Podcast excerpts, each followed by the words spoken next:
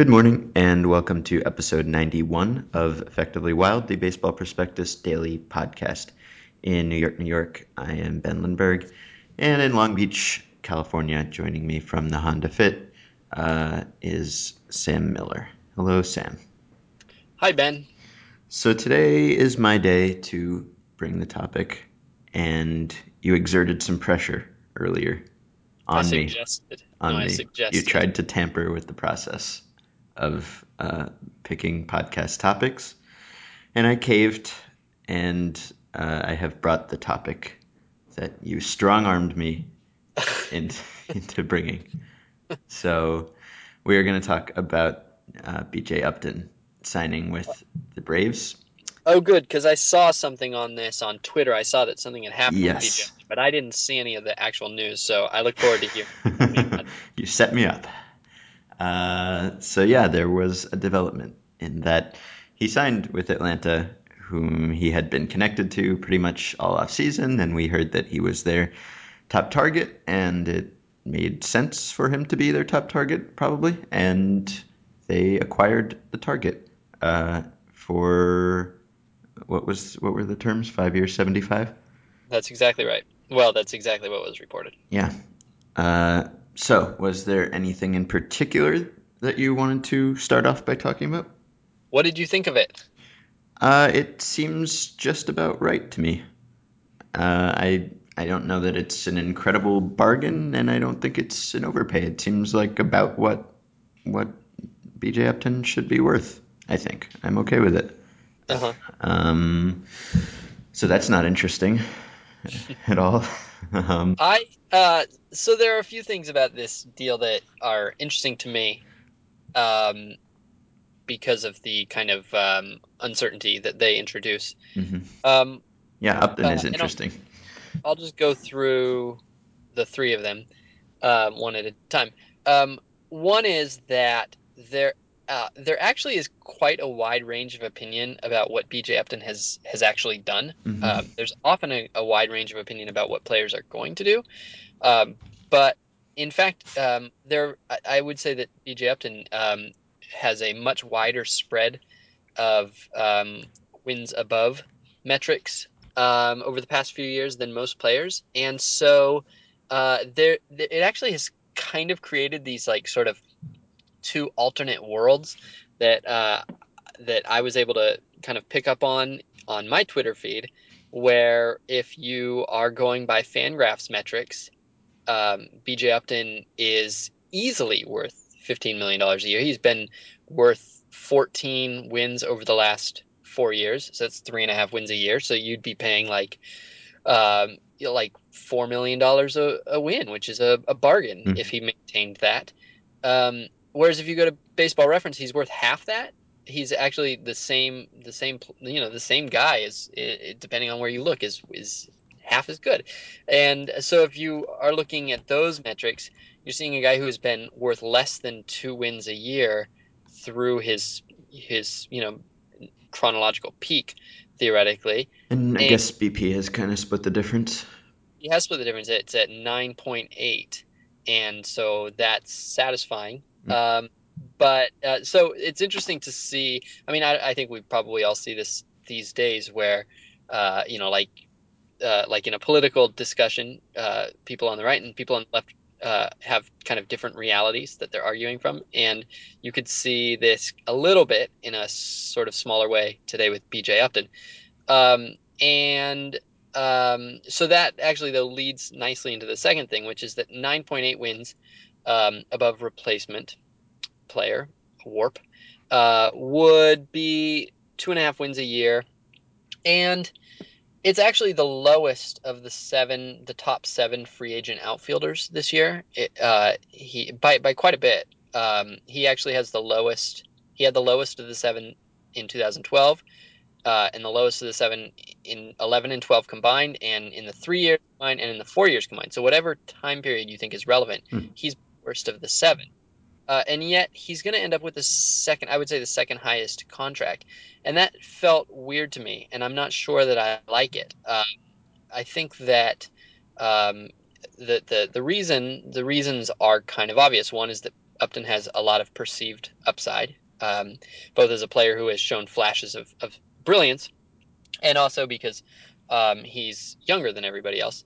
But it uh, it kind of I told Jason um, Wojciechowski that I think maybe I told Ian that um, it sort of feels like people are treating him almost like he's 24 and that there's that there's definitely growth in his years, Uh-huh. but he's 28 and he's been playing Major League Baseball for um, seven, you know, basically seven full seasons. Um, and I don't know that it's right to assume that. And I think that's a um, an interesting question uh, of how much age matters in these cases. I doubt that he gets this deal if he's 30.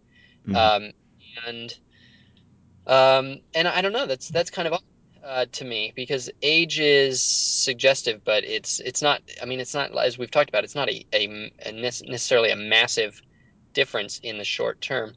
Um, and the third thing is uh, Jason Parks um, pointed out that you know uh, in in reference to somebody mentioning that he's a change of scenery guy that um, not all players are easy to motivate all the time, and that um, this is maybe especially hard when you're playing in front of minor league attendance figures. And the idea being that um, you know there's a there's there's reason to suggest that maybe Upton hasn't uh, been inspired to um, to play at his peak level, and that is an interesting idea because in the, on the one hand it suggests that there's there and you can be optimistic.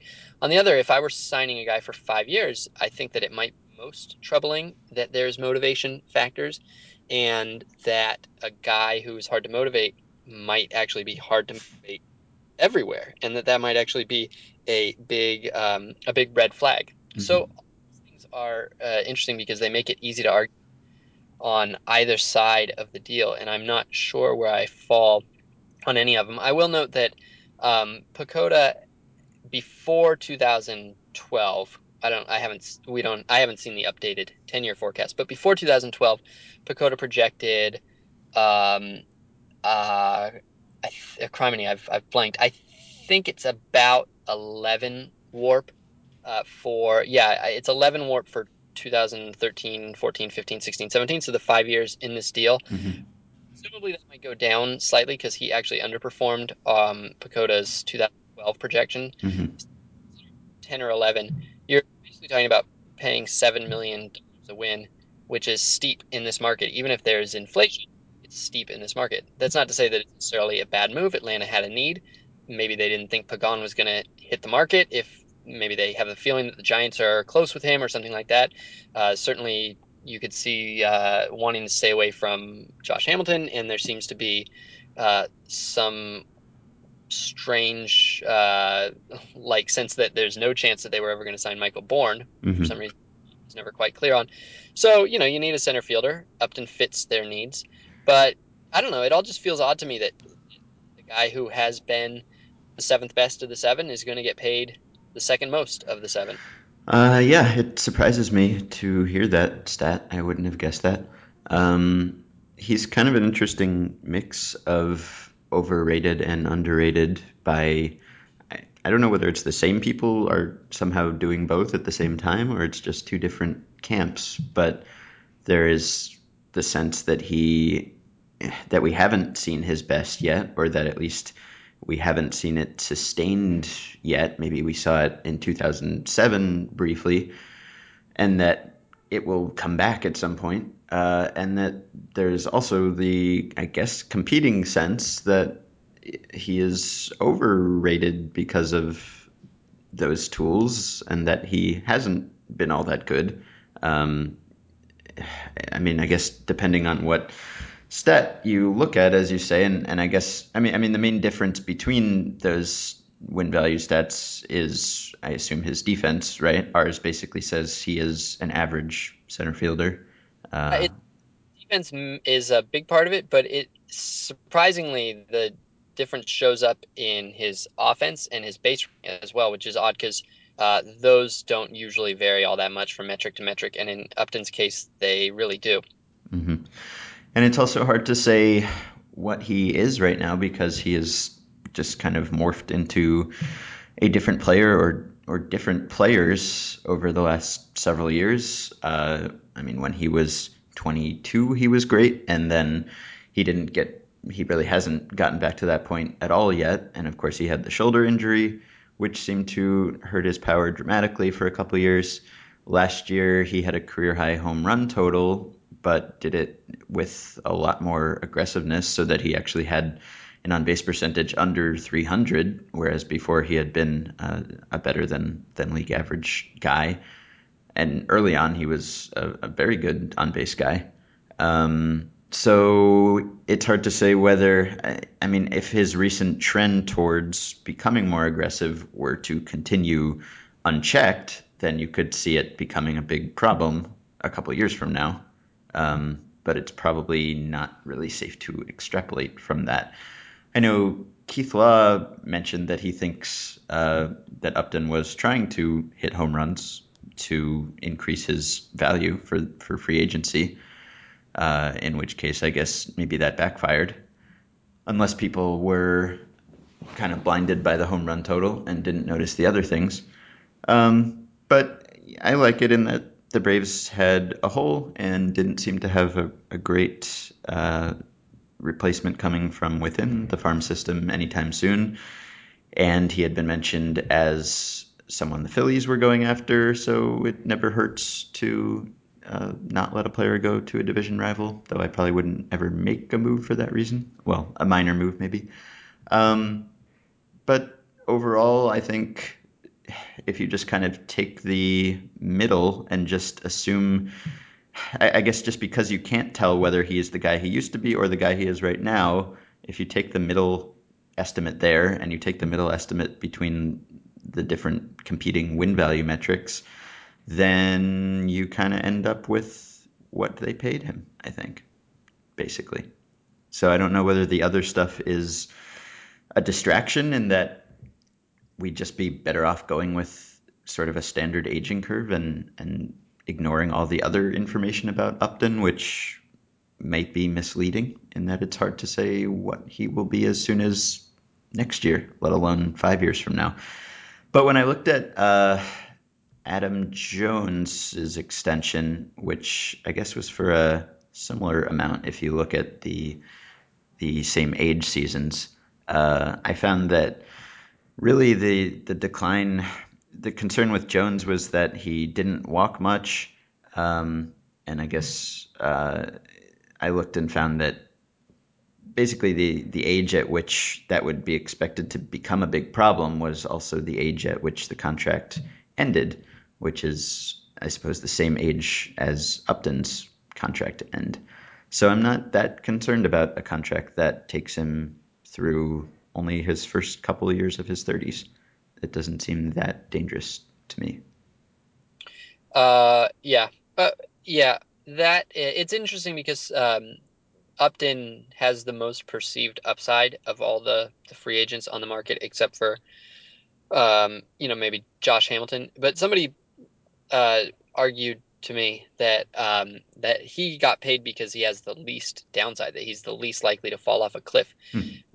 Um, if you accept that, if you accept that he has the least downside and the most upside, uh, then he makes a lot of sense. And I guess that's what you pay for with age, uh, by a 28 year old. That's that's why you sign that age uh, play, um, and uh, it's what allows you to project a little bit more. So B.J. Upton has never uh, received a single MVP vote uh, in the next five years.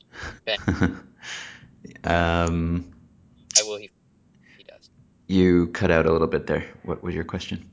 Uh, in the next five years, will he receive an MVP vote, and how high will he finish if he does? Uh, I well, there's always the the sort of crazy vote that comes in now and then for a player who doesn't really deserve it, and you can't really predict that.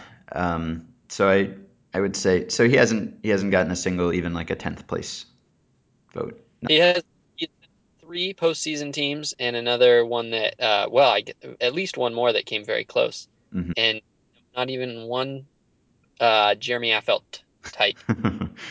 right. Um, Uh, I guess I would say that if he hasn't gotten one so far, he will continue not to get one because I don't really expect him to be better than he has been.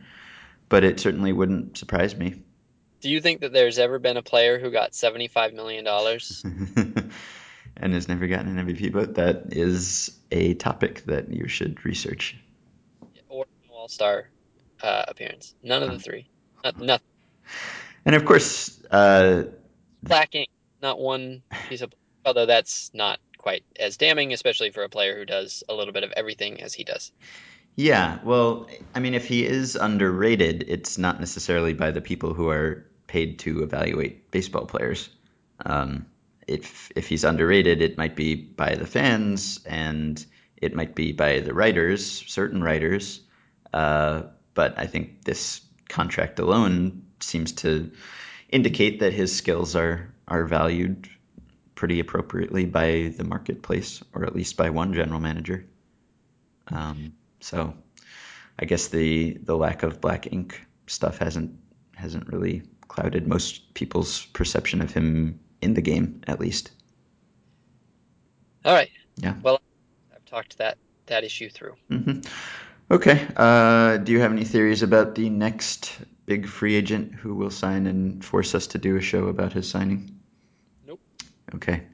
Well, we will probably have a bunch of them next week. And we should probably figure out what to do about next week because I will be in Nashville. But I guess we can do shows from there. Um, okay, so we're done with episode 91, and we will be back with one more show this week, tomorrow.